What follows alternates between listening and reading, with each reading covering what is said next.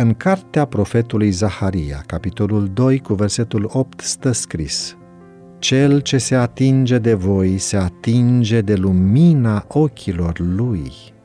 Numai simțământul prezenței lui Dumnezeu poate alunga teama care i-ar face viața o povară copilului timorat.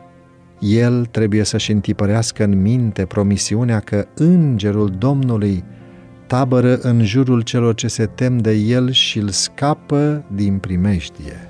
Să citească despre Elisei care a fost protejat atunci când armata inamică a înconjurat cetatea în care se afla.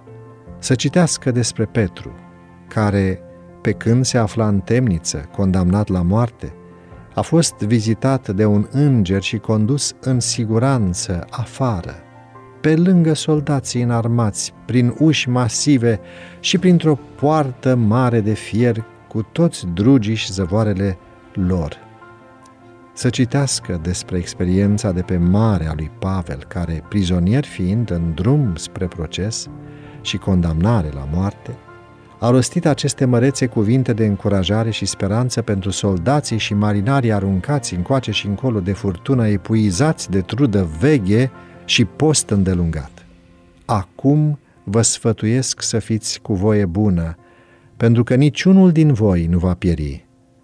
Un înger al Dumnezeului căruia sunt eu și căruia îi slujesc mi s-a arătat azi noapte și mi-a zis, Nu te teme, Pavele, tu trebuie să stai înaintea cezarului și iată că Dumnezeu ți-a dăruit pe toți cei care merg cu corabia împreună cu tine. Aceste lucruri nu au fost scrise doar ca să le citim și să ne minunăm, ci pentru ca aceeași credință care i-a insuflat pe slujitorii din vechimea ai lui Dumnezeu să ne insufle și pe noi. Și astăzi, ca și atunci, El va lucra într-un mod special oriunde vor fi inimi pline de credință care să fie canale ale puterii sale. Cei care nu au încredere în ei înșiși în forțele proprii și care din această cauză evită grijile și responsabilitățile, să fie învățați să se încreadă în Dumnezeu.